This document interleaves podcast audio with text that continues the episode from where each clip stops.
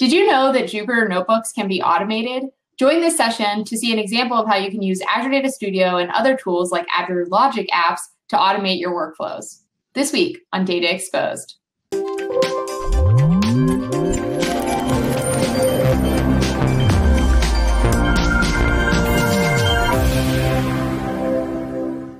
Hi, I'm Anna Hoffman, and welcome to this episode of Data Exposed. Today, I'm joined by Julie from the Azure Data team at Microsoft. Hi, Julie. Thanks for joining us today.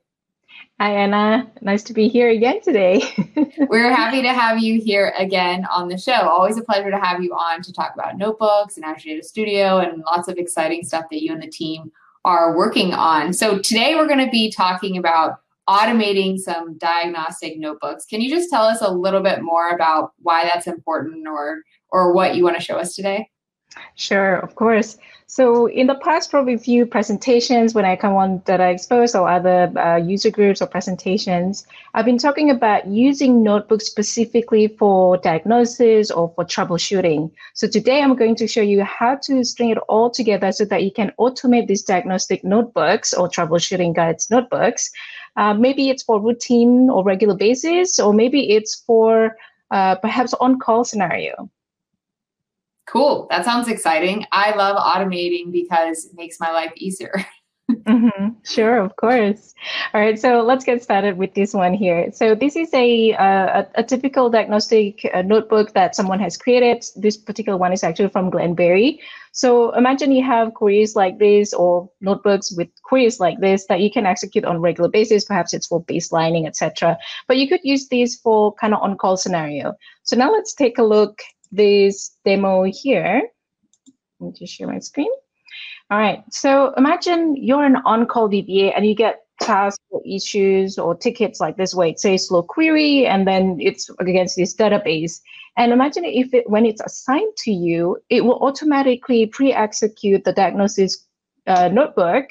And then so that when you say, for example, look at the ticket next, you only need to open up the notebook itself, the pre-executed notebook, and review the outcome instead of having you manually do the execution. So wouldn't that be nice? Yeah, that sounds really nice. yeah. And on top of that, you'll get an email. Maybe you don't pay attention to the, you know, ticketing system perhaps, but you get an email and then simply you click on the, uh, you know, the click on Azure, click to view this in Azure Data Studio, and then you'll get to see or review the, the pre-executed notebooks. Wow, that seems pretty cool, Julie. My only like question is like, is this kind of hard to set up or was it easy and how did you do it? It's actually pretty easy to set up. We're actually using this sort of uh, system in-house as well within within our team. So I'm going to show you like a brief demo of how you can do this at, on your own sort of environment. So let's check this out. All right. So here's an example of a ticketing system. So imagine there is a task that uh, someone has created and maybe you are the person who's triaging. So imagine it gets assigned to someone, say for now, let's just say it's assigned to me. And then when it gets assigned to me, it's going to kick off a, a certain job actually. And then it will do all the things that I mentioned earlier, including the emailing and updating the notebook. So this is going to take a couple of minutes. While we do that, uh, let's uh, let's take a look at how it works under the hood. Okay, here what we have is Azure Logic Apps, and this is where the, the brain or the orchestration happens. When I click on the edit uh, button, you'll be able to see something like this where it shows you the workflow.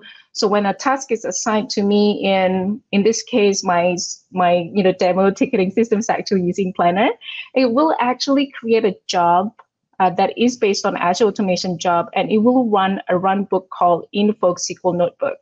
And this runbook is actually pretty straightforward. It's just a PowerShell script. So if you're familiar with PowerShell, uh, you will love using this.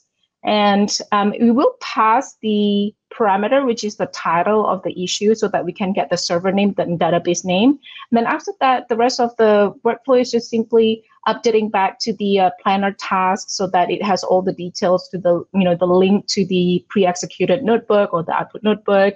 And then after that, the next step is just simply emailing you the details like the one that I, you know, uh, showed you a little bit earlier. Okay, so cool. it's actually pretty nice, isn't it? Very yeah, I, I, I, like that you didn't have to write a bunch of code. Like that's the best part of uh, Logic Apps for me. yeah, yeah, So here's the Invoke SQL notebook runbook that I mentioned earlier.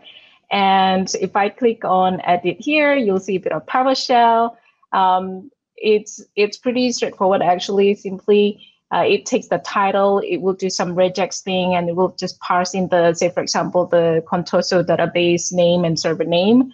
And then uh, next, I'm actually using uh, manage identity here to give access to my uh, to my database for this for this app to execute in my database. But before that, I need to download the uh, notebook first, so which is on GitHub. So uh, the next step here is essentially to call the, uh, the the notebook that I've just downloaded and run it against the server name database name that I got from the title earlier, and then um, simply just save it in an output, and the output is going to be stored in blob storage. And most of this part here that makes it sound long or looks long is actually to do with security, and it's very important to take care of security, right? Um, so yeah, so the overflow today that I've, I've shown you is just simply using Logic Apps uh, and then the Azure Automation account where it hosts the, all the runbooks, and the runbook is actually in Power written in PowerShell, and then uh, store the output notebook in a in a container. So that's uh, that's essentially the over uh, the, the workflow. Awesome, cool. I mean, it seems like you really mastered this. Hopefully, we can share some of your work later at the end. yeah, yeah, of course. So let's uh, let me just uh, take a look here and see what the um, whether the execution has been completed. And it looks like it has. So let me just bring it up. So it's actually been emailed to me. So as you can see, and then if I go back to uh, this and um, refresh it, it looks like it also has been completed. See how I have a link to the uh, to the notebook, um, the output notebook, and then if I click on this here, it will open Azure Data Studio. Wow, so this is just going to make it a lot easier in this scenario for a DBA to go and troubleshoot, or, you know, in this case, I think we were analyzing a slow query, so we can go through and have this pre-run, so we can just get to work yeah. without having to do all the admin-related yeah. tasks. Yeah, indeed. So let me just scroll down a, a, little bit just to show you here where the um, where the query get executed inside the notebook. And then in the next cell here, I purposely don't give enough access for that uh, for that app uh, to run against my database. That's why it's giving me the view server state permission. That's just to show you a quick test that you can manage the security in in in in this way, so that you know. Um, so that you don't give all admin access, you can say that I only want to give certain access. So that's uh, that's pretty cool, right?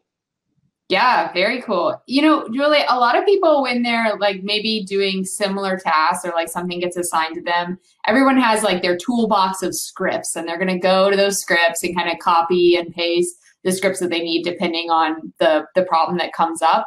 Like how would you compare what you showed us today to kind of the control C, yeah. control V method? Yeah, yeah, a very good question. So in the SRE world, which is site reliability engineering, we consider control C and control V as toil. So it's like manual execution. So instead of spending time on manual execution, what if you can automate a lot of things so that your time is better spent on solving better, bigger problems? So if I were to paint the whole picture of what you could do in your environment, it would look like something like this, where perhaps you have a data engineer or DBA that creates uh, troubleshooting guides notebooks, and then you have uh, and you have them checked in the troubleshooting guides notebooks in GitHub or Azure DevOps. Then you have someone like a support who might triage the uh, the uh, the issues, and then you have someone like Gloria or DBA. So in, in this case, in this earlier demo, that's me um, who actually just simply enjoy all this automation output and you know get back to work in terms of you know just reviewing what's going on, what's wrong, and then mitigate it. So it's it's pretty nifty. Awesome, cool. That's really cool. I love the the story, and I like that you played Gloria. Yeah. uh, and uh, just to kind of tidy all all up about all the concepts that we've probably been talking about that I exposed in various sort of Azure Data Studio presentations. When we talk about notebooks, we talk about manual execution through Azure Data Studio, which is kind of nice when you develop. But remember that if as much as possible, if you can reuse the troubleshooting guides or those notebooks that you run routinely on manual uh, mode, if you can automate them as well, that means you don't have to write a lot of things. So hopefully your notebooks are reusable. And then last stage is automation or automatable. So um, earlier I actually showed you how to use Azure Logic apps, but underneath it's actually essentially just really calling invoke SQL notebook. And that is used for invoking SQL uh, notebooks uh, through CLI, or in this case, through Azure Automation. You can also do it through Azure Function as well if you'd like. And if you have PowerShell notebooks, you could also invoke execute notebook. And if you're using Python notebook, then simply use Papermill. So that's it. Uh, that's it from me today. Awesome. Well, Julie, this has been so interesting. And I see you have a bunch of resources. So we'll be sure to put those in the description so folks can go learn more and check out these samples and start automating their workflows. I just want to thank you so much for coming on the show. Um, and to our viewers, if you like this episode, go ahead and give it a like. Check out Azure Data Studio, check out the automation capabilities, and we hope to see you next time on Data Exposed.